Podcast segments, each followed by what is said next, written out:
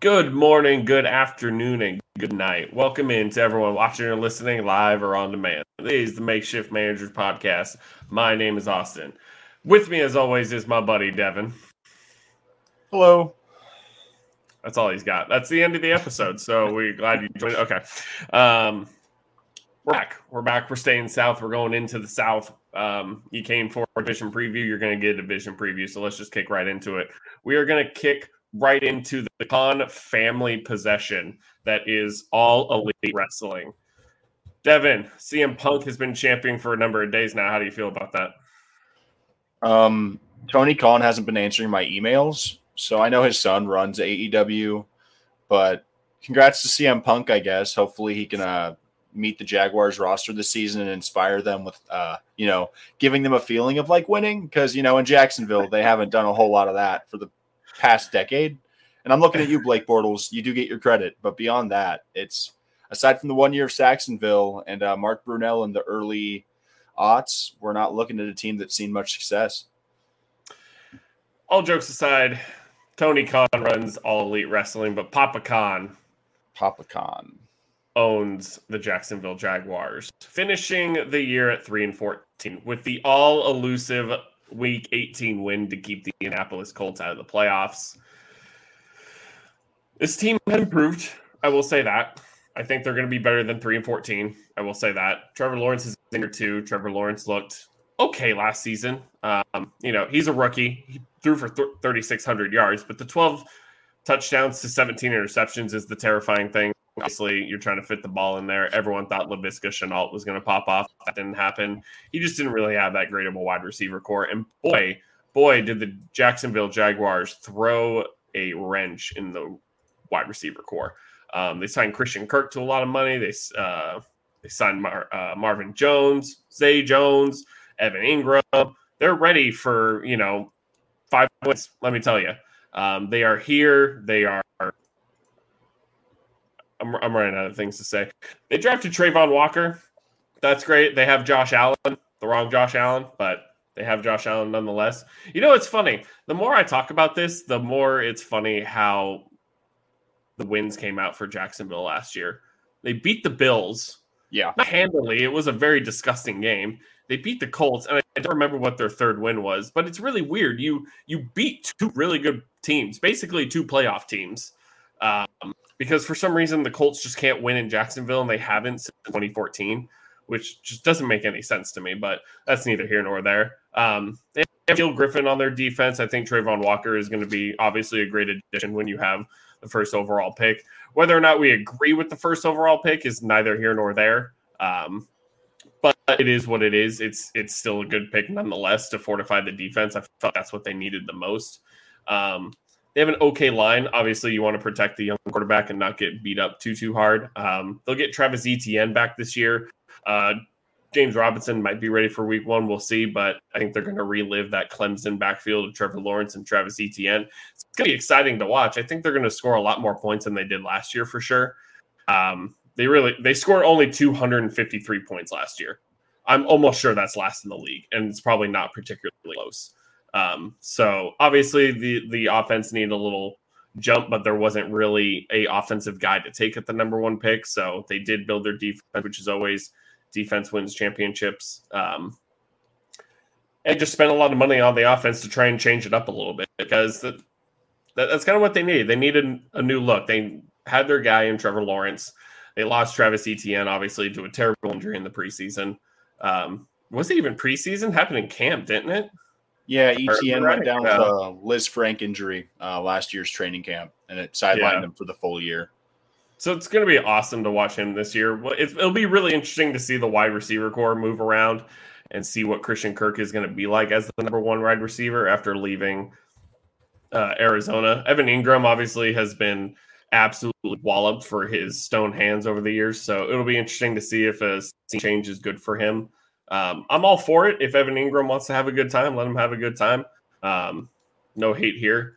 Um, but this is still like a five or six win team. I think they're going to be a little more competitive for sure, especially on the offensive side of the ball.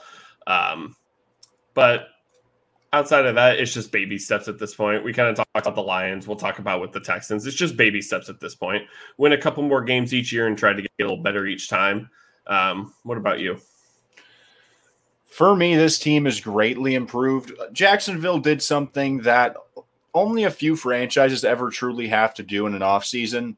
They made their biggest upgrade before the offseason technically even started. It happened uh, the middle of last season, whenever they fired regional manager of the year, Urban Meyer, at your local Applebee's, um, saying that the upgrade from Urban Meyer to Doug Pederson is an upgrade is an understatement of the century. I do know that they were linked to uh, now Buccaneers head coach, if I'm correct. It's Leftwich, right? If I'm correct. Yeah, Byron Leftwich. Yeah, Byron Leftwich was actually uh, in talks with Jacksonville for a while. There was an uproar after they hired Pederson. Um, obviously, the NFL has a problem with representation and coaching staffs. Leftwich is doing just fine in a far better situation with a far better team. But Jacksonville has done damn near everything right in this offseason. Uh, you you alluded to it, Austin. They spent money. This is one of the uh, richer owners in the NFL. He's got oh, money yeah. to burn, and he's proving that now. They've got the franchise guy in Trevor Lawrence, and I understand being a little discouraged with the touchdown to interception ratio. I'm going to read off some of these stats from last season. So if we're looking at the receiving totals from last season, his top three receivers in targets and receptions were Marvin Jones Jr., Laviska Shenault Jr., and Laquan Treadwell. And there's a reason why the top two had the last name had a junior at the end of their last name. They're not big name receivers. Nobody comes to a stadium thinking Marvin Jones Jr. is going to carry a team to the playoffs, let alone a winning record. Laviska Shenault played really underwhelmingly for the, the lot of the season. Um, beyond that, you had Dan Arnold and James O'Shaughnessy, two tight ends that you could not pick out of a lineup. Um, this team was bad. They lost James Robinson halfway through. They lost James Robinson after week 14, ruptured his Achilles, done for the year. Etienne didn't touch the field once. Their backup running back was Carlos fucking Hyde. I give Trevor Lawrence the pass. He was playing under the worst coach the NFL has seen in a long time. Mike Ditka traded so many picks for Ricky Williams whenever he was coaching out in New Orleans. And to be honest, I think Urban Meyer's tenure was far worse. This Urban Meyer just fiasco was terrible. I had Chargers fans before they hired Staley being like, we could bring in Urban Meyer. And I'm like, why the fuck would we do that? Oh man, when the Cowboys were attached to him at first, I was like, oh man, that's kind of interesting. But looking back, like, holy shit, man, just what a shit show that yeah. was. That they were lucky to win the games, it sounds like, with that guy he was kick, he was kicking the kicker and belittling everybody on the coaching staff. Um, Trevor Lawrence is going into year two. A lot of the best players in the NFL, especially at the quarterback position, tend to make a jump in year two. We've seen it with Joe Burrow. We saw it with Patrick Mahomes. We even saw it with Justin Herbert, who had an excellent rookie year and followed it up with one of the best second years a quarterback has put together. Do I expect Trevor Lawrence to be Patrick Mahomes this year? No, I do not. Yes. Oh. But he has the weapons to where he could make that jump and be one of the better. He's going to be the best second year quarterback in my eyes based upon the lay of the land, unless Trey Lance just for some reason is what he's billed to be by Niners fans. And I'm saying Trey Lance will be good, but I think Trevor Lawrence has the opportunity to be great possibly even make a Pro Bowl if the numbers are there. But as long as we can see a positive trend in the touchdown to intercept, interception ratio, and they're going to actually give him protection, Lawrence can do a lot of really good things. James Robinson is coming back at some point this year off of the Achilles. I'm a little so so on that. But we're looking at the skill guys. Travis Etienne Jr. is getting his first full workload at the NFL level, even if he's in a committee in the backfield. Etienne is an electric player out at Clemson. He came out of college. He was the 1A or 1B. It was him and Najee Harris at the top of draft boards for running backs. The reason why they were the two first round running backs, even taken in that draft. And so I expect Etienne to have a really good rookie year in air quotes because he lost his first full season. Christian Kirk got paid a lot of money. I expect him to get peppered with targets, and I think he's talented enough to at least be the one for the team they have assembled currently. Uh, Marvin Jones Jr. is a great complement to a vertical spacer like a Christian Kirk who has burners. And now you have Zay Jones in the third slot who could play in the slot. He could also play a bit on the perimeter. I think this group of receivers actually has a nice little. Me- they should be able to mesh pretty well together. Marvin Jones Jr. has been able to exist in many receiver rooms throughout his career, being the perfect number two for a myriad of receivers. Um, Laviska Shenault Jr. and Laquan Treadwell are flyers in my eyes at this point. I still believe in Laviska Shenault Jr. I think he has the physical traits to be able to be a good receiver at this level. And I'm just hoping that Pederson's offense can lend Lawrence more than three options through the air and a couple of options on the ground. Because if you have to respect the run game, Lawrence is plenty enough talented to be able to hit open holes and throw the ball into open windows. Evan Engram getting brought in at tight end is a low cost solution to a revolving door they've had at tight end. He's flashed brilliance, especially in his rookie year, and the hands have been an issue ever since. But to be fair, he's been getting the ball tossed to him by Daniel Jones, who's not the epitome of accuracy. So I expect his numbers to trend upward. Hopefully, the drops can correct themselves with a guy like Lawrence placing the ball. Brandon Scherff is now on their uh, line at right guard. Cam Robinson got re upped the franchise tag, if I'm correct, in the offseason. So they're investing in the line. They're trying to keep Trevor off of his back. The defense is also improved. Um, I made mention last week about the NFC South and Foyes Oluokun, who was the NFL's leading tackler last year. He's not a Falcon. He joined this uh, Jaguars defense, which is now also featuring Josh Allen, Travon Walker, and now we also have Devin Lloyd, who could be one of the steals of this year's NFL draft. He was sliding down boards. He was a first round build talent at linebacker, and they got him.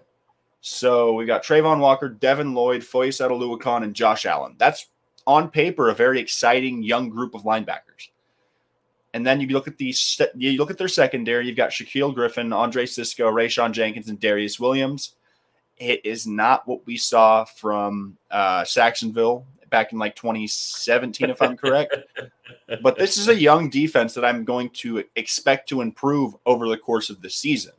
Do I think they're going to win eight games? No, I, I, I don't see that happening. This is a team that has a lot of growing room to still go. Um, in terms of coaches, I think Doug Pederson and Lovie Smith have to be judged on the same pedestal. Um, one three A would be Lovie Smith because Pederson's never coached in Jacksonville, but looking at the raw data and just looking at how their division has panned out, I think the improvements Jacksonville has made in accordance to the ways that their other opponents have regressed or failed to improve kind of posits them as more of an equal and they're more of an equal that going into this year than we've seen in recent years past because the Titans lost AJ Brown. The Colts got rid of Carson Wentz and got Matt Ryan, but I'm waiting to see if Matt Ryan's actually going to prove to be the missing piece for this Colts unit because they've always been a quarterback away since Andrew Luck retired and nobody's been able to be an answer. So I'm not saying Jacksonville will win this division, but I think Jacksonville has hopped Houston to a certain extent in terms of overall talent. And I think they're going to be very difficult for the teams in this division to compete with two times this year. Yeah, I think they're definitely going to be in a thorn in a side of people for sure. And like you said about Trevor Lawrence, he doesn't have to be Patrick Mahomes. He just has to take, you know, those kind of steps forward. You look at the five quarterbacks out of that draft. Trey Lance and Mac Jones are arguably in the best situations because mm-hmm. Trey Lance has a very defense very good skill players around him. Mac Jones is on the Patriots, who are still a very good team with even without Tom Brady. Then you have Zach Wilson and Trevor Lawrence, who were kind of drafted to be the guy on their team. They both kind of had mediocre years, mediocre to below average years, and now they've gotten you know some help on both defensive side of the ball and a little bit of help on the offensive side of the ball, especially for Trevor Lawrence. Um, so they just need to take those steps up to project their teams into start being a thorn in the side of these guys. Start winning five to seven games, and then next year try to make a, a wild card push. Try to do something like that in year three, year four, and then you know then Justin Fields is. boy, Justin Fields. Um, we'll go into that though. We got into that two weeks ago. Um, but yeah, there obviously the wide receiver core doesn't blow you away, but it's better than it was last year, and that's exactly what it needs to be. Yes. They just have to show somewhat improvement. Like I said, baby steps for this team. Protect the quarterback. Um, obviously, they're going to be in the thorn in the sides of the Colts when they have to play when they face the Colts in Week Two. So that'll be probably hilarious um, if that if that whole trend continues. So we'll see how that goes. But like I said, I still see this team winning five games, but I definitely see them playing a lot better in games, scoring a lot more points, being yeah. able to um, especially if the defense obviously puts Trevor Lawrence in good spots. He probably didn't get a whole lot of those last year. So if Travon Walker and, you know, the rest of the ragtag group of guys can get some sacks going. And like, I mean, look, look at Buffalo. Like Buffalo's a tough ass defense, but they still found a way to beat them because the defense, you know, did an outstanding job that day, and they were just able to grind it out. And I think that's just kind of where they need to be. Football's a grind. You, yep. It's it's it's a big fucking grind. So basically, just don't let CJ Beathard see the field, and we'll be good to go. That's that's all. That's all we need. Even if CJ Beathard were to see the field for a stretch in this season, it's not like Jacksonville is going to lose much aside from more development for their star quarterback. This is a yep. team that has nothing to lose. They're playing with house money. They have a top five pick. Sweet. Add it to the treasure trove. This is a team that is improving each and every year. So as long as they can stay on track, I'm not saying they're going to phase out the Titans or the Colts, but with a guy like Trevor Lawrence, he's arguably the best quarterback in the division behind a Matt Ryan, especially if he takes those steps coming into this year. Matt Ryan is in his late 30s. Ryan Tannehill has been passable in Tennessee, but he's never been a top 10 quarterback. So a lot of the times in these divisions, you're going to find that you have best quarterback wins out a lot of, a lot of the time. Uh, the AFC yeah. East, Brady was the best quarterback in that division for almost 20 years, and it mattered almost every year. Peyton in the AFC South for the majority of his career. It's the best quarterbacks tend to win more games than the guys behind them. And you're in the AFC. You're you're yep. in a a actual smorgasbord of insanely talented quarterbacks. I guess my question for you, and then we'll mm-hmm. move on to the Texans, is that you, you got Doug Pederson. Obviously, anything's an upgrade over Urban Meyer. You and I standing on the sideline giving them thumbs up is an improvement over Urban Meyer. We wouldn't even have to call plays. We'd just be like, yes, you're doing great. You're doing great. That's an improvement over Ur- Urban Meyer. Yeah. Doug Pederson is a Super Bowl winning head coach. I think he got a lot of flack in Philadelphia because that was a really weird situation after that Super Bowl in the years coming. I'm not saying he's the best coach in the world, but I think there was a little bit to give on Howie Roseman's side as well. So, I guess my question to you is how do you feel Doug Pederson escalates this team? How, where do you feel like he can put them? Do you think he has the coaching ability to get them a playoff spot? No. Not this year or the year after, maybe, but in a couple years. Do you think, or his E kind of the bridge? I don't know if Doug Pederson's the bridge necessarily. It all depends on the development of Trevor Lawrence. The only reason Doug Pederson was in a situation to even have a shot to win a Super Bowl was the ascension of Carson Wentz and the fact that their defense had matured to a point where they were just stout as hell. Like that Eagles team that won the Super Bowl was lightning in a bottle just as much as the uh, Baltimore Ravens with Joe Flacco were for their respective time in NFL history. And that's not to discredit either Super Bowl run. You have to beat the teams in front of you, point blank. But I mm-hmm. do think that Pederson is able to lead teams in a very exciting way. And I think Pederson, being a coach in the NFC East, he understands playing to your competition in certain respects because the NFC East was really not that great throughout his entire tenure as Eagles head coach. Yeah. It's very hot and cold. If he's going to be this coach for, I think he's one of the better coaches to have for a team in the AFC South as a division that I don't see improving greatly over the next four to five years. I think Tennessee and Indianapolis are at risk of phasing out over the next three to four years, just mm. due to how old their quarterbacks are and how good they're going to be with their guys until they retire. Because I think Matt Ryan is still going to be able to get the Colts to maybe nine, 10 wins. And Ryan mm-hmm. Tannehill, as long as Derrick Henry's getting the ball 30 times, can lead that team to 10 wins as well. So it's it, it's all depending on Trevor Lawrence's ability to improve over the next two to three years because I think if Lawrence can keep improving, it's just a matter of time before they start making some noise, especially yeah. in this division. Okay. All right, let's move on to the Houston Texans. I'll let you kick off. Houston. Okay, what's there to say? It's a city in Texas. Um, if you didn't think about that after we said Houston Texans, I don't know what to tell you. This team is uninspiring to say the least. Um, if you're a Houston Texans fan, I'm sorry. This is a team that five years ago was on the precipice of becoming one of the best teams in the AFC. They technically were. They ended up losing the AFC championship game to the Chiefs, if I'm correct, right? That was the year that they blew like a two touchdown lead after the was first that the half. championship game? I thought it was the divisional, but I definitely could be wrong. Let me see. I'm I'm going to get lambasted for this in the uh, comments. So AFC, but they playoff, blow a tw- I believe it was a 21 point lead. So that'd be 2019. NFL playoffs in 2019. You got the wild card, Houston, and then Tennessee Houston Titans, Baltimore. Buffalo, right? It was the divisional because then Tennessee came out and spanked on uh, the Titans. So the Texans had the Chiefs on the ropes. Say that again. Titans played the Chiefs in the AFC Championship game in 2019. The year Oh, because you yeah. said Tennessee Niners. spanked the Titans, so I'm like, Oh, wait. sorry. Kansas City spanked confused. the Titans. Yeah, my bad. Misspoke. Okay. But no, um, this is this is a team that was on the precipice of an AFC Championship berth no more than like four years ago, and now it's been burnt to the ground. Um, it's partially it- it's all the fault of the Houston Texans and their front office and ownership. To be honest, obviously Deshaun Watson did what he did, and he behaved in the ways that he behaved, and that didn't make it any easier for Houston.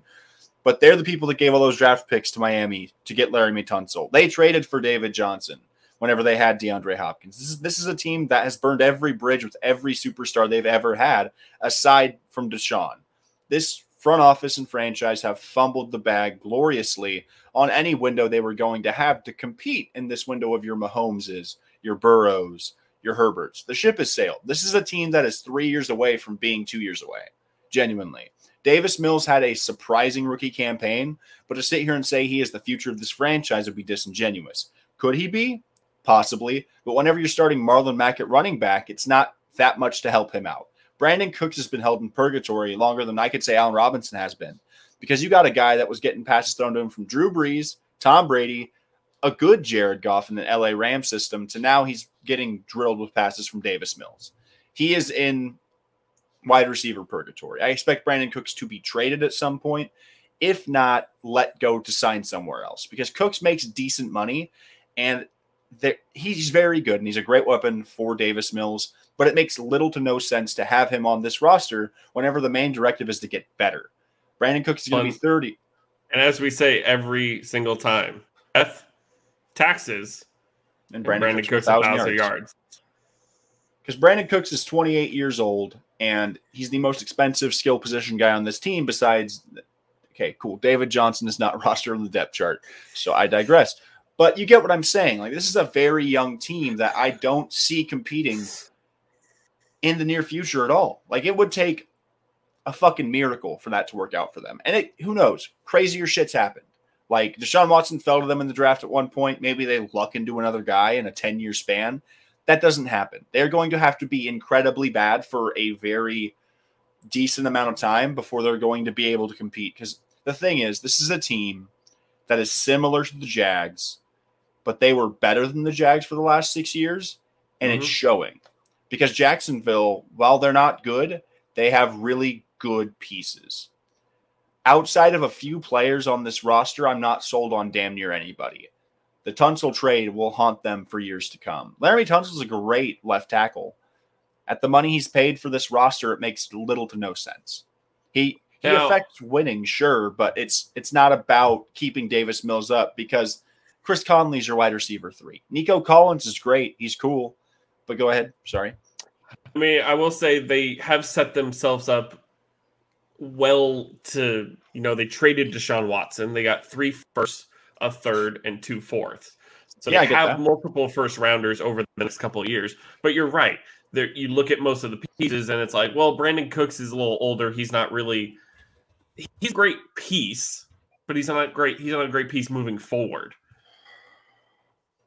Yeah, exactly, and that's a big. That's the biggest thing for me and this whole team. Um, the McNair family has been really interesting over the last couple of years. Uh, Nick Caserio, Jack Easterby. That's the uh, that, that that's the guy that everybody loved over the last couple of off seasons. Oh boy. This is a front office that's just out of touch. Um, you had Bill O'Brien running the whole ship. He fucked that Oh. up. Called Oh. basically called DeAndre Hopkins a Oh. thug. This is a team that is in desperate need of a just culture shift. Um, Oh, I forgot they traded Hopkins for a second round pick. they have no Oh. they have no bearing on what true value is. So I wouldn't be surprised Oh. if these first rounders from Cleveland don't amount to shit because it would be extremely Houston of them. And I, I'm I'm not trying to be too hard on this team, but it's so easy to be like so hard on this team. They have pieces that I like, and they have some top end talent that will age really well. Derek Stingley Jr. was the right pick in this year's draft, but they are Yeah. so many drafts away from being able to actually compete at the NFL level. And I know it's like, well, L- could LSU beat them? No, NFL rosters will beat a college roster any day of the week. They're professional players. But outside of Brandin Cooks, Nico Collins, Dameon Pierce is a really good piece coming out of Alabama. If you play fantasy, that might be good for you, but he's not going to be the savior of this franchise. You've got Davis Mills backed up by Kyle Allen and Jeff Driskel. Maybe Davis Mills is their guy. If he is, congratulations. By the time that his rookie deal is done, you're going to have to get rid of him because the team's not going to be good enough to compete. And there's no, there's no, there's no reason to pay a quarterback top dollar or even middling dollars to not compete. It's there's no timeline here aside from maybe Derek Stingley that a player that is on this roster will be worth it whenever they're getting their next payday. Now, Davis Mills last season had an okay year. 2,600 yards, a little over 2,600 yards, almost 2,700. I guess I shouldn't short him. 16 touchdowns, 10 picks. So, not, you know, this awful ratio that we saw with Trevor Lawrence. Um, he had some good games. He played well against the Chargers. He threw for 240, 54 yards there for two touchdowns. Uh, threw for 300 yards against Seattle in a loss, and he only scored 14 points. But hey, he's airing it out threw for 300 yards against Tennessee. He's not the worst guy in the world to have. Is in a stacked AFC, is he going to be the guy that pushes you to the top? No, no. It most likely at this point. Um, I haven't looked heavily into the next draft, but I think, like you said, there's a lot of stud quarterbacks coming out. So I wouldn't surprise me that if they were close to the top, or even they have the to trade if they wanted to move and go get a quarterback. I guess it really depends on what we see from Davis Mills this year. But if we don't see an improve a big improvement, the problem is is that you just are going against guys like Burrow, Allen, and Mahomes and Herbert and you know, like all these guys. It, it you're you can't get by Lamar Jackson you're not going to be able to get by them with a guy like Davis Mills. You can have the best defense in the world, but we saw what happened with Buffalo and Kansas City. They absolutely just beat the crap out of each other, and defense didn't matter. And they both had strong defenses going into that game on streaks. So at yeah. some point, it just doesn't matter. It, it really doesn't. And like you said, the Laremy Tunsil trade will haunt them for years to come. Great player, don't get me wrong, but just not worth what they gave up for him. They traded DeAndre Hopkins for a second round pick. They lost JJ Watt for absolutely nothing. Granted, JJ Watt was only playing eight games a year, but to not get anything out of him is terrible. I think they have some okay defensive pieces, like you said. Derek Stingley Jr. was a great pick. I think he's going to be a great corner for them. Um, I like Kamu Grugier-Hill a lot. I think he's a great player. Um, has has had some okay seasons out there. You can only do so much when your defense is just absolutely getting blown up. Um, but I, I, like what I've seen out of him at times. He's, he's obviously not a linebacker that's going to blow you away, but from what I've seen, I've seen some good things out of um, Hill for sure. But outside of that, like you're looking at it and you're like, man, this team is not going to be that great. They were four and thirteen last year. Like I said, they need to be like Jacksonville. They need to win five or six games, maybe seven, because yeah. a lot of their a lot of their wins last year were I mean, they had they had a great game against the Chargers, but that was poor run defense that basically kind of gave that game COVID. away for the Chargers. COVID, that was the COVID game as well. Most of the Chargers starters not being able to play due to uh yeah. yeah, that was just bad. I I can say one thing. I do like the secondary for Houston oh, quite a bit better than I like Jacksonville secondary. Jalen Pitre, if I'm correct, was one of their uh, draft picks this year. Um, he came so yeah, he was a second round draft pick coming out of a yeah second round draft pick rookie coming into this year along with uh, Stingley. So Pitre is uh, projected to be their starting free safety. Steven Nelson is not a bad corner, and Desmond King has shown flashes of being a good cornerback. He even did that out in Los Angeles for the Chargers for a year. Christian Kirksey is a professional football player. They got pieces on the defense that I could say I have faith in but it's just the amalgamation of all the parts. I don't trust ownership. I don't trust the front office. And Lovie Smith just feels like a pawn in a much longer plan that doesn't involve him. So you you mentioned Bridge in the Jacksonville. Uh, Lovie Smith is 110% a bridge. Davis Mills might even be a bridge. A lot a yeah. lot about this team screams bridge because they're transitioning. And it's it's a transition that they did not expect coming and it's transition that came really fast. So I think they're just flying by the seat of their pants. Yeah, I mean, there's just not a whole like you look at their schedule last season. Two of their wins were because they swept Jacksonville and then the COVID game against um, the Chargers. So, I mean, you're kind of beating the team you're supposed to, but you're also both a bad team anyway. So it can really go either way. It wouldn't surprise me to see Jacksonville flip the script and sweep them this year. And they got absolutely annihilated some games. They lost 24 to nine against the Panthers, 40 to nothing to the Bills, 31 to 30 against or 31 to three against the Colts 31 to 5 next game against um, the Cardinals. Like they just weren't playing close games. And they they got shut out 31 nothing by the Colts again, 33 to 13 from the Seahawks. It, it's just th- this team did play a few competitive games last year, but definitely nowhere near enough. They only scored 280 points last time. That's pretty close to um, Jacksonville, I think that's probably second last, but I would have to look throughout the whole league. But like I said, they they just didn't have the great offense. I don't even remember who was starting at quarterback at the start of the year because I know it wasn't Davis Mills. Um, I'm just going to look right now. Um, oh yeah, Tyrod Taylor. Tyrod Taylor was playing meaningful games for a hot second. Everyone thought he was the second coming when he beat Jacksonville, and you know that really didn't work out. He had a great game. Don't get me wrong and he looked good, but it's the Texans. And like you said, this team screams bridge. There's not a whole lot going on right now. There's not a whole lot of development on the horizon. Um, I hope Dameon Pierce looks looks good for everyone's fantasy stakes since everyone's taking him.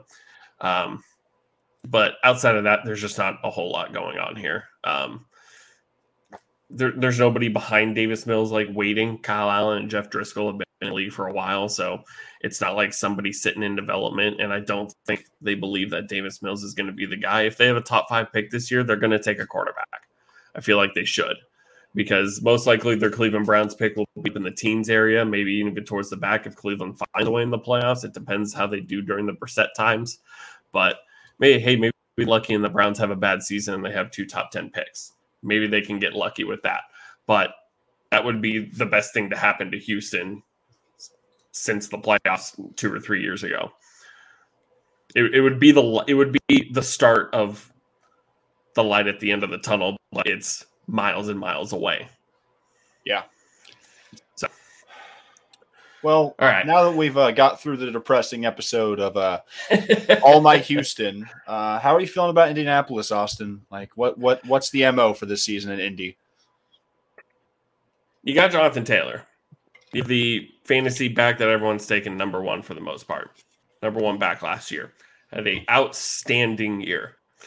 1,800 yards, 18 touchdowns, um, 360 receiving yards with another two touchdowns added on there. Only fumbled four, lost lost two of them. Had an outstanding year, especially when he needed to after they lost Marlon Mack because it really you were kind of confused what was going on in that backfield at first, but then Jonathan Taylor just took reins and went for sure. Um, the biggest problem with them was Carson Wentz. Carson Wentz is is a shell of his old self, a shell of what he was before he tore his ACL against the Los Angeles Rams. Um, he just hasn't been the same since. Just hasn't been able to find it. And this team is a playoff last playoff team last year. If they had anyone else, like if they had Matt Ryan last year, they're a playoff team. They blew some games pretty easily because Carson Wentz had really poorly timed interceptions, bad decision making, and it led them to needing to beat Jacksonville in Jacksonville week 18 and couldn't do it for the seventh, eighth time in a row, which is absolutely ridiculous to me. But it came down to that and they couldn't execute. And yeah, it wasn't even close. Like it was not a good game. They they lost 26 to 11. Yeah. They did not look good in Jacksonville at all. You look at the wide receivers, solid receiver and Michael Pittman. I still don't know how to feel about Parris Campbell. I really don't. Um, Mo Alie-Cox will have to take a step up at tight end for sure after him basically being moved up to the number one. Jack Doyle retired, all these guys. Um, so I need to see a good year out of him, but he does have a much better quarterback. Um, this defense is an all star defense. DeForest Buckner, uh, they drafted Quiddy Pay. Did I say that right? Quiddy Pay. yeah. Kwity Paye, thank you. They have Yannick Ngakoue, um, Shaquille Leonard, uh, they signed Stephon Gilmore, which I didn't even know that until I read it just now. Um, the biggest thing for me is one guy on each side of the ball. Shaquille Leonard is obviously the heart of this defense. I don't know how long he's going to be out, and I think that's going to be a little tough. Um, this is a team I'll actually have to look at their schedule because I'm curious. But I have you heard anything about Shaquille Leonard? I haven't actually looked into him too much. I'm not sure. Um, so the Colts are optimistic that Leonard can be back for Week One against the Lions. That's uh, the last thing that uh, was posted okay. three days ago. Um, so he's trending towards a Week One start, even without uh, Shaquille Leonard in Week One. This is a this is really a team that's talented on defense. Obviously, Leonard is one of the premier uh, linebackers in football. He's top three in my eyes. It's like Fred Warner, uh, Shaq, Shaq Leonard as he goes by now and then insert your favorite player here. I think it's Leonard and Wag.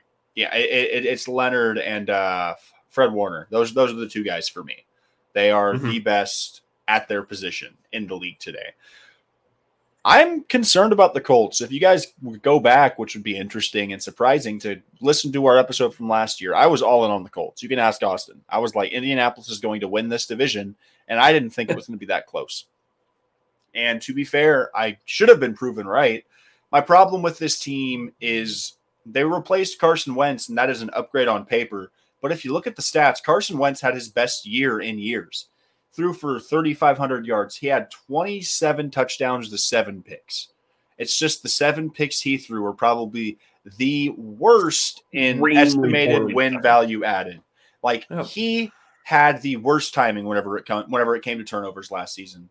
And if I'm gonna be honest, Matt Ryan's a better quarterback than Carson Wentz, but who the fuck is he throwing to? Like, pardon my French, but we we have all these concerns about these receiver rooms all throughout the league. Cleveland is one of them. We've seen some concerns about Patrick Mahomes in Kansas City. The thing about Cleveland is Deshaun Watson's going to be the quarterback by week 12, week 13. Patrick Mahomes is still tossing the rock to these KC patch catchers. Uh, yeah, pat, pass catchers, not patch catchers. There you go. Yeah, pass catchers. Matt Ryan is going to be a Hall of Fame quarterback whenever it's said and done. He's paced almost every record in terms of like by this age, insert this stat for the quarterback. But I think his best years are most definitely behind him. And while he's an upgrade over what Carson Wentz was last year, if Michael Pittman goes down for any stretch of time, Jonathan Taylor will face a stacked box every single time they run the ball. 100%. Uh, Michael Pittman Jr. broke out last year, but if we're going to be honest, um, looking at the stats, Indianapolis will be missing two of their top four receiving options from last season. Zach Pascal went to Philadelphia. T.Y. Hilton is now a free agent. This is a team that has returning pass catchers in this offense. The top three are Michael Pittman Jr., Mo Alie-Cox, and Nyheim Hines. The next best guy, Jack Doyle, retired over the offseason. This is a team that is very depleted in the grand scheme of their receiving core. Alec Pierce has been showing promising development throughout training camp. So Alec Pierce could be a guy that re kind of rejuvenates the receiver room to a certain extent. But after Parris Campbell and and uh, Alec Pierce, you're looking at names like Ashton Dulin and Keke Coutee to give you reliable guys in the perimeter that I'm not going to trust until I've seen it. Jonathan Taylor is generational at this point. Um, he's everything we thought he would be out of college. People were concerned about the mileage on his body, a four year starter, insane numbers. Those Wisconsin guys put up numbers in college. And a lot of them have had really good NFL careers. Insert James White, insert Melvin Gordon. I digress. The defense. If the Colts are going to win this division, this defense will have to be as good as they were last year, if not better. And I'm banking on them being better this year. Kwity Paye, DeForest Buckner, and Yannick Ngakoue are a scary three guys to have on your front four. And you look at the linebacking core, you got Bobby Okereke and Shaq Leonard. Zaire Franklin, uh, last year, let's look at the stats. He put up 40 total tackles. He had an interception. He's in the perfect place for him to play. He's uh, drafted in 2018, so he's more of a veteran type player on this defense. But whenever you are playing on the same field as a Shaq Leonard and Bobby Okereke, your job as a linebacker becomes insanely easier. He's not going to be asked to do the super complicated stuff. He's going to have to plug holes, stop the run, and playing coverage once in a while. The secondary, I like it a lot. Um, for me, this division gets won based upon which defense in Tennessee or the Colts can play better. I think both of their offenses are intrinsically flawed, and they're relatively the same thing. I think Tennessee has better pass catchers and arguably the better running back, but I do think the Colts have the better quarterback and arguably the better offensive line. So they're giving and they're taking in these different directions. So it's really going to come down to these two defenses and the special teams units. Can Blankenship be the guy to give you those three points in those close games, especially against Tennessee? Will they? Will the Titans be able to trust Randy Bullock? It, it, it's going to come down to the smallest of things. This is a division that will be won in the margins. But also, here, here's something I got for you. Yeah. Okay. Matt Ryan last year, 3,900 yards, almost 4,000, 20 touchdowns, 12 interceptions. Not not the worst stats in the world. He was on a terrible team, terrible situation. Basically, Kyle Pitts was the only guy he could throw to after Calvin Ridley got banned for uh, betting. In 2020, Philip Rivers threw for 4,169 yards, 24 touchdowns, 11 interceptions. We love Jonathan, Philip. Ta- Jonathan Taylor in that year ran for almost 1,200 yards and 11 touchdowns. Jonathan Taylor is much better than he was in 2020, Yeah. obviously. So that got them to the playoffs. Granted, they had a good defense then too, but those two guys on that on that offense got them to the playoffs. Well, no, I I I understand the Philip and I understand the argument, but I I, I genuinely disagree. The Colts had a the Colts had T.Y. Hilton who was still producing, if I'm correct, in 2020. Like, let me look up T.Y. Hilton's career stats. But Basically, what I want to ask you is that Matt Ryan just kind of has to do what Philip Rivers did. He kind of has to get near the 4,000 mark, kind of has to get 25 touchdowns and keep the interceptions down to a minimum because you have a much better back than you did in Atlanta, a way better back you did in Atlanta, and you have a better back arguably than Philip Rivers did. You have the same back, but he's much better now. You have you have arguably one of the strongest defense, prob definitely in your division and across the league. I think Matt Ryan can get him to a wild card spot. He's definitely an upgrade over Carson Wentz. I think he's a better decision maker. I think he has the better arm. Yes, he's old, but so was Philip Rivers. Philip that was that was Philip's last season. Man had like 40 kids to feed, but that was his last season. I think Matt Ryan can get them there. Are they going to win the division? I don't know. Probably not. But I think they can at least slip into a wild card spot or at least get very damn close.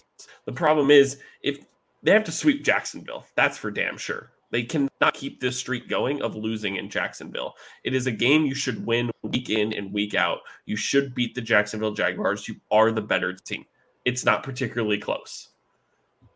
yeah, my thing with my my thing with the uh with this Indianapolis team, and I get the allusions to the 2020 team. I think the 2020 team is far better than this 2022 iteration, even at the advanced age of a Philip Rivers. Philip Rivers is one of the best signal callers of his generation. Granted, he didn't reach the heights of Ben or Eli, but he put up the numbers that really outpaced both of them.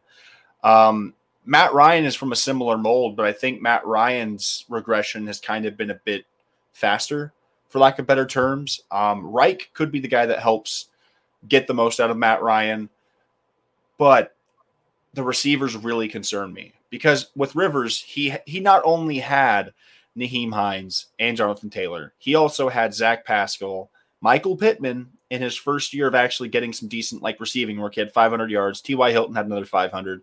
Jack Doyle put up almost 300 yards. And that defense had a lot of the same pieces this defense has, but younger and in other parts better. Justin Houston was one of the edge rushers on this roster in 2020. And the AFC was worse in 2020. I don't know how to break that to everybody. Over the last two years, the AFC has gotten every fucking transplant from the NFC. It's kind of like what happened with the, the Eastern Conference in the NBA. A lot of these dudes from the East went out west, and it's thrown off the whole trajectory of how these conferences behave.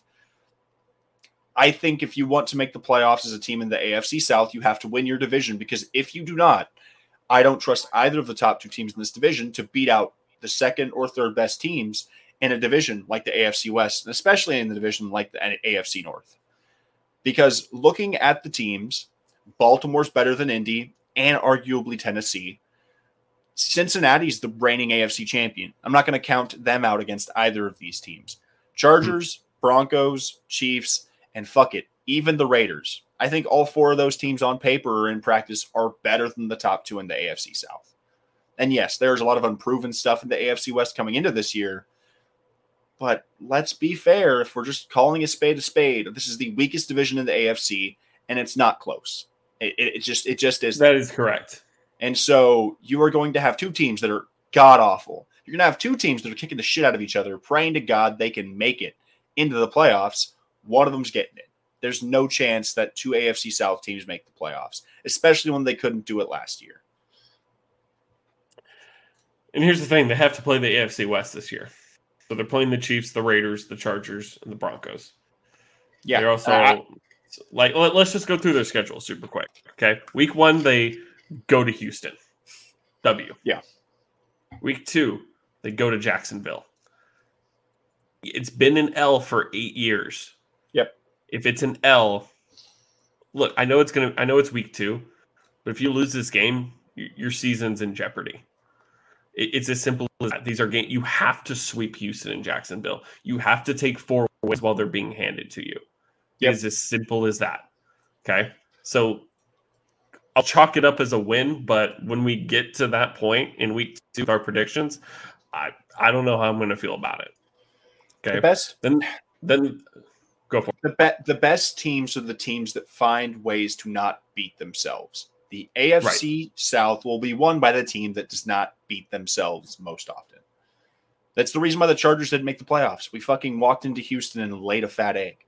And then Yeah. we played shittily that entire final week against Las Vegas until Yeah. Herbert pulled us out of his ass. It's the best teams that win and make the playoffs tend to not beat themselves more than their opponents do. Okay, week three they host the Kansas City Chiefs.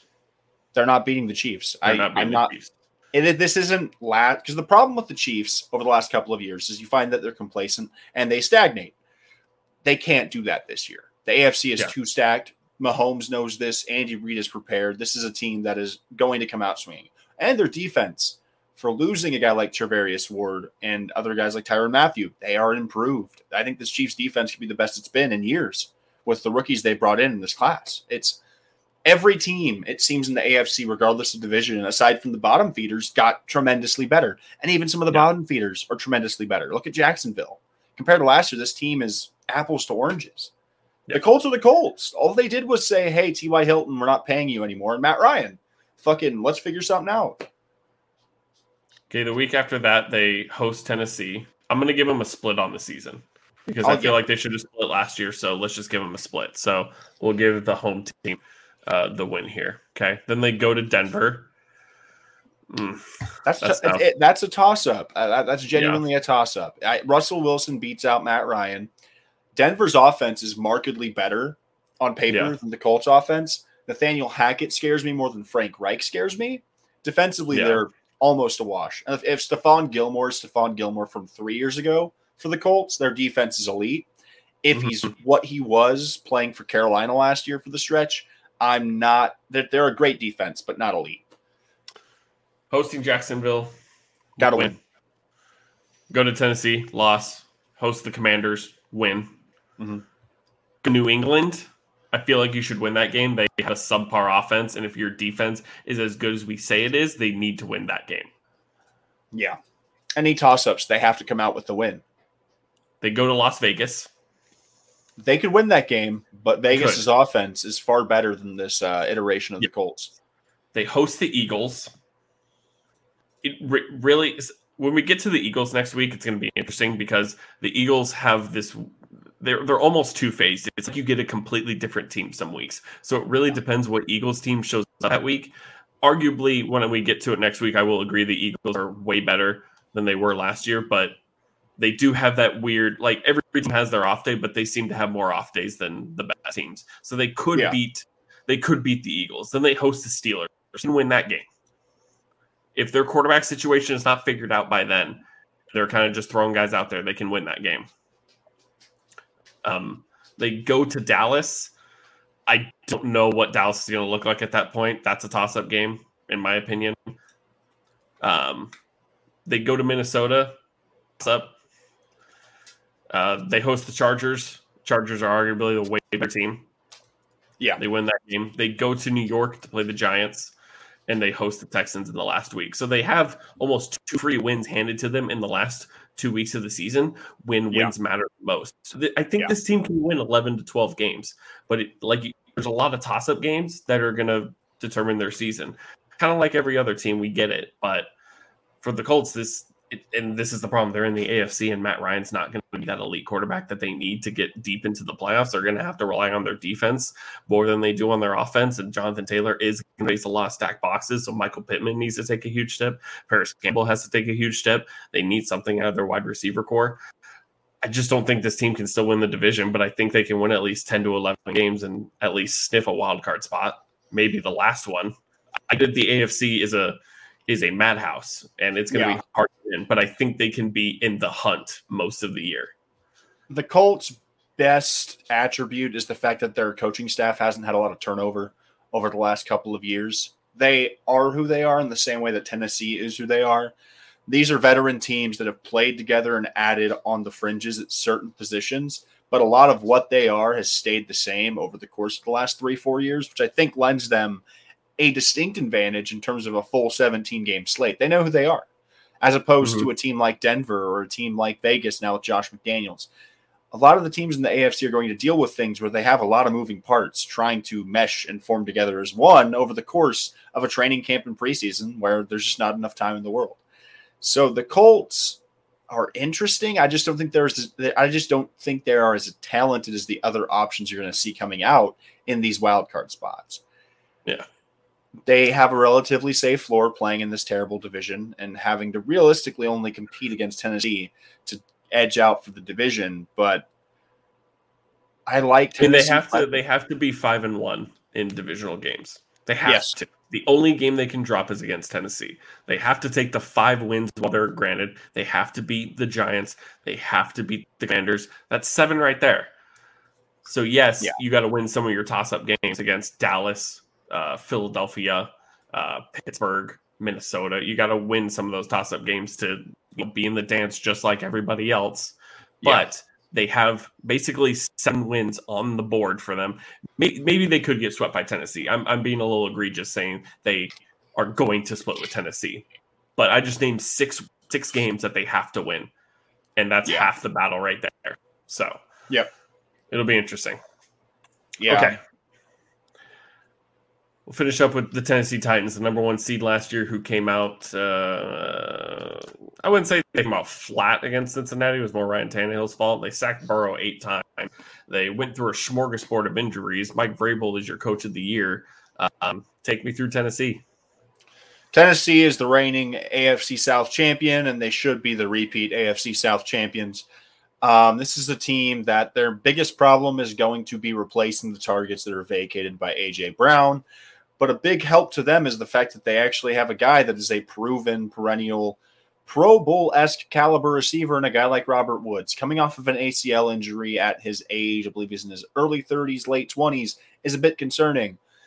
But that is a steady hand for Ryan Tannehill to throw targets to. And they have a guy that they drafted in this year's draft, Treylon Burks, who was billed as the next AJ Brown in terms of build, stature. He's this like chemical X or Weapon X type player. He's extremely good after the catch, and he should be able to fit into this offense extremely well. Derrick Henry's back. Um, I don't know if everybody forgot who the fuck he is. Derrick Henry is, for as good as Nick Chubb is as, as a pure runner, I think Derrick Henry's the best pure runner in the league. Um, ahead of steam and a stiff arm, he's going to the rack. Um, ever since Jacksonville, uh, week 14 or 15, I believe like three years ago, he has not looked back. Derrick Henry is a one man freight train. Uh, you are I mean, on can, his. Can I just tape. say? Can I just yeah. say that this dude led the league in rushing yards for like four weeks, even after he had stopped playing because of his Derrick, injury? Derrick Henry, if I'm correct, played eight games last year. So let's see. And led the league in rushing for like 13 weeks, 12 or 13 Derrick Hen- weeks. Derrick Henry had 219 carries in eight weeks, totaling 937 yards. He missed almost he, he missed half of the season. He missed half over half of the season, and he almost had a thousand yards and 10 touchdowns. This offense was markedly worse after Derrick Henry went down, but they figured it out. And mind you, this is also a team in the Titans that lost their first round pick, Caleb Farley, extremely early in the season. If the Baltimore Ravens were dealing with the season from hell, um, they were probably seventh layer. But fifth layer was this Tennessee Titans team but they just wouldn't fucking quit. Ryan Tannehill is not my first choice as a signal caller, but he's definitely not my last choice in a 32 team league. Derrick Henry is a masterclass at running back. If he's on the field, this team can win games. It's just the way that it works. They have the defense to keep offenses off the field, and they have an offense that is built to control the clock. If moving the chains were currency, the Tennessee Titans might be one of the richest of it, richest teams in the NFL. Um, Nick Westbrook-Ikhine as the third option is something I like a lot more than Parris Campbell or Alec Pierce out in Indianapolis. Austin Hooper is an upgrade over whoever the hell they had last year at tight end. And my biggest problem with this team is arguably the offensive line. Taylor Lewan struggled a bit last year. We saw it in week one. Chandler Jones made every single player on the offensive line his child for 60 minutes, 120, whatever it was. If this offensive line can play an improved style of ball this season, I think Tennessee clears all the teams in their division. And I think they're still in the because this is a team that really went through the ringer and came out on top. And they had Ryan Tannehill throw three picks in the AFC Championship game, and Evan McPherson sent them to the Shadow Realm. That's that, or in the divisional round. That's not a bad season. For as bad as it was, they did really well. And I love the defense. Um, starting off, Kevin Byard, he's a top five safety in football, give or take. Easily top 10, arguably top five. I wouldn't put him top three, but he's very good. Kevin Byard's a stud. Kristian Fulton and Caleb Farley should make a good tandem at corner. Roger McCreary and uh, Elijah Molden backing those two up. They've got bodies on defense, and they've got some star talent that I think is going to translate. You've got Bud Dupree, who had a resurgent year for the Tennessee Titans coming out of uh, Pittsburgh. Everybody was confused about how he was going to pan out in Tennessee. He had a really good year. Jeffrey Simmons off of the edge is a solid guy to have. While I may like the pieces for the Colts defense a lot, I like Mike Vrabel over Frank Reich as a head coach. For everything I for everything I said about the Colts last year, you can plug that into what I'm saying about this team this year. The Colts for me were a, a, a pick I took off of feel and faith in Carson Wentz. The Titans this year are my pick off of the feel of Mike uh, Mike Mike Mike Vrabel, correct? Yes, and I, I I see both teams. I see the questions that are surrounding both of these teams, and I genuinely just feel in my heart of hearts that replacing your quarterback is a tough task. The Colts do it damn near every year now. Tennessee is operating at an inherent advantage because Ryan Tannehill doesn't have to learn a playbook every single year. And yes, Malik Willis is itching at the bit to take over. But I think it would take the Titans being god awful. I mean, like third in this division for Malik Willis to touch the field. If Henry's healthy and if Robert Woods is back to what he was, this team clears. I like the Titans. I have them winning the division. And obviously, if they can't beat the Colts once, it complicates everything. But Tennessee's kind of had their number for the last couple of years. So the biggest two for Tennessee is that Ryan Tannehill, like has had really good years. In 2020, he threw for 33 touchdowns, only seven picks. Last year, he threw 3,700 yards, 21 touchdowns, 14 interceptions, a little on the interceptions, but he's done really well with his legs too. He ran rushed for 270 yards last year, but that's not the that's not the number I'm I want to talk about. Ran for seven touchdowns last year. Yep. And and granted, Derrick Henry was out for a while, and they had to piece together what they could with Dontrell Hilliard and whoever else was there last year. Um, but he's he makes plays with his legs, which is always an inherent advantage for for the team. And when you he's able to hand the ball off to Derrick Henry, what sounds like 500 times this year, if you want to set the pace again, their offense, like you said, if if getting first downs was currency, they'd they'd have a lot of money like a, a big thing too is Derrick Henry has been on a scorching pace for his career in terms of overall carries. I think they temper him back a little bit this year because they found a guy in Dontrell Hilliard in the whole just smorgasbord of like descent into a running back depth charts they had to do last year. Dontrell Hilliard broke out as a solid piece for them in the well, absence they, of Derrick Henry. They have to, right? I mean, yeah. at some point, how, how old's Derrick Henry? I, I will tell you literally right now. Derrick Henry is 29? 28 years old. 28 just turned 28. Well, not just, but will turn 28 late in the season. Yeah. He's had a lot of carries. My man has a lot, lot of miles on the legs, and he will absolutely stiff arm anybody and run over anybody any day of the week. but 219 carries in eight games cannot happen again. You're you're you're setting a pace of nearly 500 carries. We're watching running backs fall like flies left and right, one after another. And we saw with this team, yes, this team succeeded without Derrick Henry last year to get themselves in the number one seed, but they're just different with with with Derrick Henry.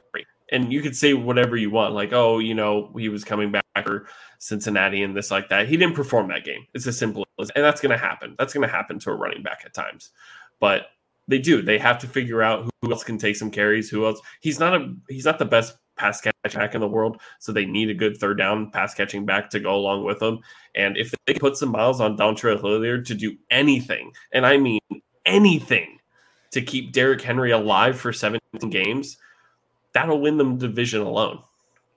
Yeah, it's it. The, the Colts and the Titans are essentially distant cousins the way that they play their game is relatively similar. I just think the Titans have the shinier toys and the higher upside. Um, because looking at the rosters, their team their teams are predicated off of play action passes and heavy rush schemes. So it's like Taylor versus Henry. It's a toss up. I'm not going to pick either or, but Tannehill's consistency in Tennessee, aside from a bad playoff game last year, I have to side with that over a guy that's coming into a brand new system first year as their signal caller. Like Matt Ryan's great, but Tannehill's been there. Henry's been there. Mike Vrabel's been the best coach in the division for what feels like years now. Mm-hmm. Um, the Colts had their window with Andrew Luck, and Andrew Luck retired, and they've been in this just consistent loop of trying to figure it out without him. And mm-hmm. they're too good to find somebody young enough to actually move forward with, but they're not bad enough to actually like completely dismantle this thing. They are effectively in the NFL's version of purgatory. Because even if the Colts make the playoffs, I'm not picking them to beat anybody else in the AFC in the playoffs. Yeah, unless that, that defense is like a, just a record-breaking year, it would take 85 Bears defense. But are you picking Tennessee against anybody too?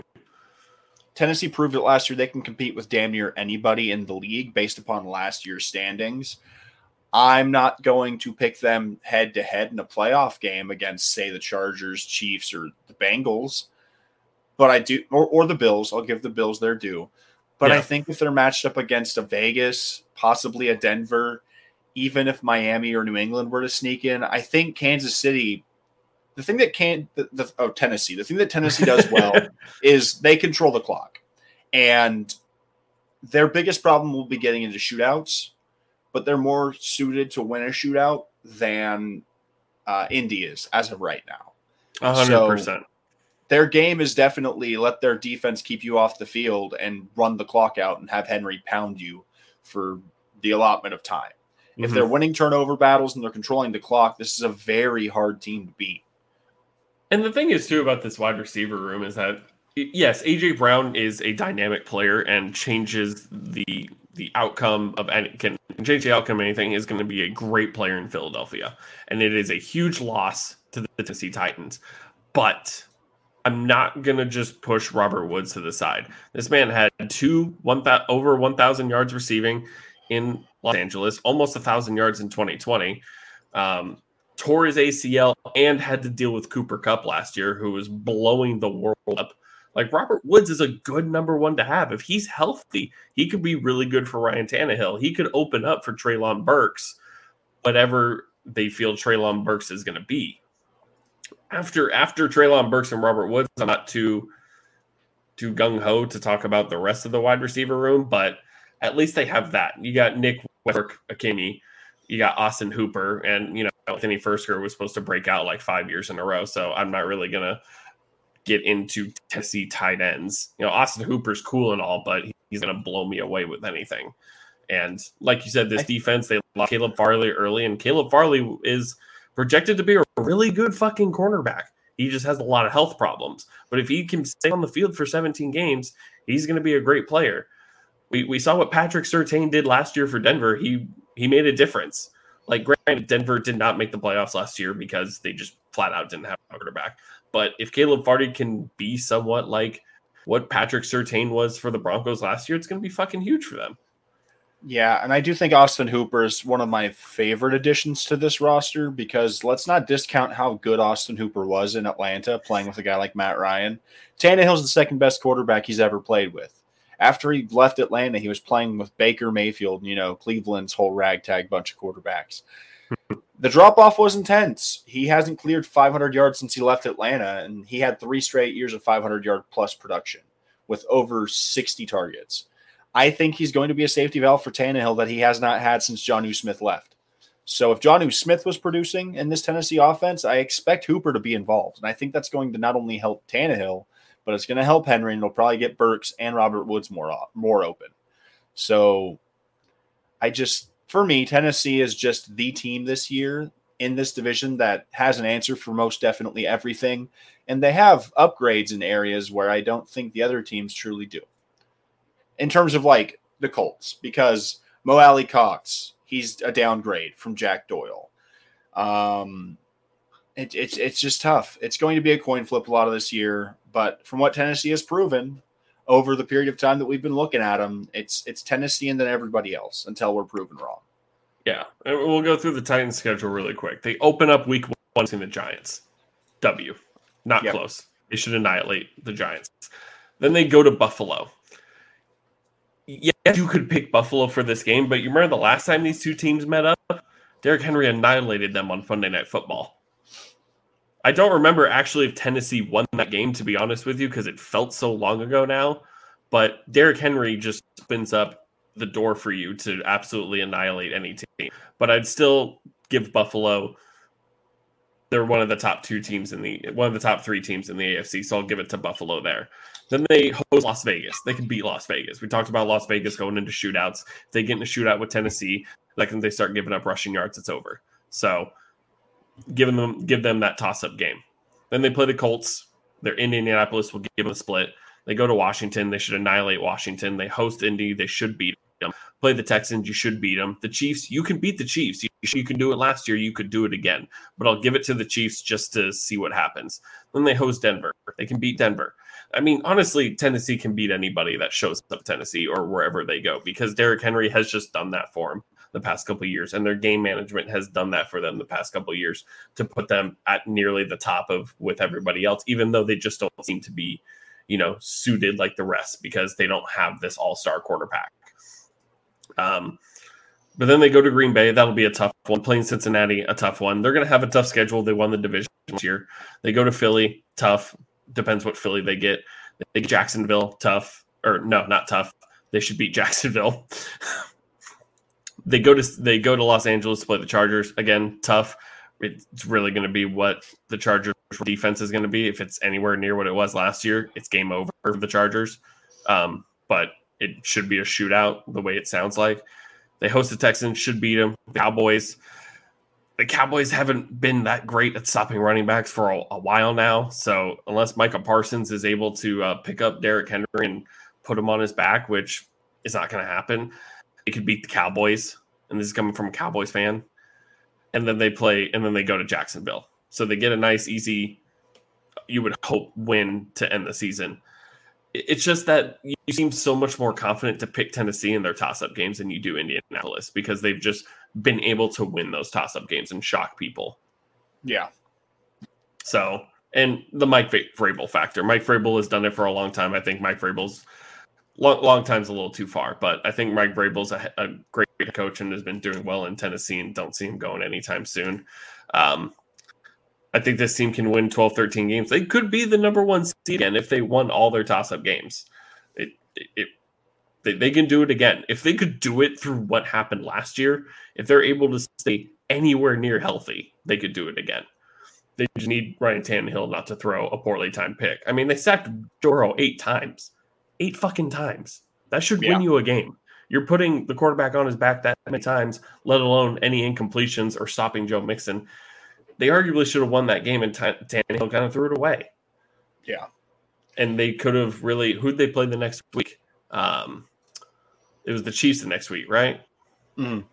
Yeah, so another great game to be had, especially if Derrick Henry could have been literally anything going into his next game after kind of getting his feet back under him. So I think we're both looking Tennessee to win this division simply because they've proven it. Yeah, Tennessee is the incumbent. There's a reason why they won it last year, and this team should be a lot better than last year's team was, especially in the health department. If it all falls apart again because Henry can't stay healthy for a full year, that's not so much the fault of the Titans, but just Mother Nature. So until the wheels fall off, this team is better than Indianapolis. And until Indianapolis can either pony up and get a young stud at quarterback, or it's, it's going to be they have to find a definitive solution because Indy can't keep trading for a long maligned starter. This is not the Rams. Right. Indianapolis is not Hollywood. They do not have the money to eat dead cap and to pay signing bonuses in the way that the Rams have gamed the system. They are not the same in terms of organization. And I know hmm. Jim Irsay has deep pockets, but Indy's a lot harder to market than sunny Los Angeles. Yeah. Okay. Uh, who do you think is going to finish last? Is it Houston or Jacksonville? Houston. Houston. I would be. I would. Yeah. I'd do a spit take if it were Jacksonville. I, I, I think Houston could probably surprise people and play spoiler a bit, but Jacksonville is so far ahead of Houston in terms of roster construction and even possibly mm-hmm. head coaching. I just think Houston's one step forward and two steps back, and I think Jacksonville's finally starting to pull themselves out of whatever drudgery they were stuck in. So Tennessee, Indianapolis, Jacksonville, Houston. Yep we'll probably make playoff predictions again before the season starts, but we'll just say it right here, right now. True or false, the Indianapolis Colts will be in the playoffs this year? False. I don't think yeah. they're going to make it. My opinion could change, but I will agree with you for now. I think it's false. I think they can be in the hunt all year because the AFC is just so fucking powerful it's just hard for me to pick them over the Chargers or the Chiefs or the Broncos or we have no we, we get to Miami in two weeks. We have no idea what Miami's gonna be. We don't know what New England's going to be. Buffalo's supposed to win their division. We just did the North a couple weeks ago, where Baltimore, Pittsburgh always finds a way to get in. The Bengals and even the Browns could all find their way in. It feels like more than over half of the AFC can find their way in. So somebody's got to lose. Yeah. Somebody somebody has to lose. So yeah, I I know I was saying it all podcast that the Colts could slip into the playoffs, but if I had to be definitive and I were a betting man, which I am, I will bet that the Colts will finish as close as they were last season, on the cusp, but just one tough loss put them in a bad spot. Yep. I, I just the Colts are not going to be in a great spot. I don't. I don't. I, it, anything can happen. I just don't see it. Tennessee for me, and then the rest of them are going to toil away. Yeah. Okay, that'll do it for the AFC South. Uh, round time as we have a, a draft to get to. So, um, everyone have fun. Have fun with your fantasy football drafts as we, as we get closer to uh, football season. Me and Devin have finished up a couple. We got a couple more to go, especially with one tonight. So that'll be interesting. Um, and you are not here next week, correct? Nope. Um, so, all right. My deepest condolences to everybody listening and everybody uh, watching at home. I will be uh, gone. This is my uh, final final days as a. I'm, I haven't been an eligible bachelor in three years, but uh, I'm coming back a married man. So uh, this hand will be occupied for the rest of my life, thankfully. So um, you won't be hearing the P word next week, but uh, don't worry. The AFC East is going to be a hell of a time. Austin will have my picks for the NFC East. It's gonna suck not being able to make fun of the Cowboys, but I'll get it all in. During don't worry, I'll do it for you. Okay, you can send but, um, all the Mike McCarthy jokes you want. I will read all of them verbatim. Yes. And so, yeah, we're gonna get out of here. We have a draft coming up like right about now. So, um, from Austin and myself, we thank you for joining in. Don't forget to follow us at TMSM Podcast on Twitter and Instagram, if I'm correct, and uh, follow us. Uh, if that's all. We just got really um, okay, that was really weird. Um, but follow us on our socials, subscribe to the YouTube channel. We're always asking questions in the middle of the week. I cannot wait tomorrow to ask if Derrick Henry or Jonathan Taylor is going to have a better season. I cannot wait for this. It's well, going to be sweet. Yes, it is. So, from the bottom of our hearts, thank you for tuning in, and uh, until until next time, friends. Peace.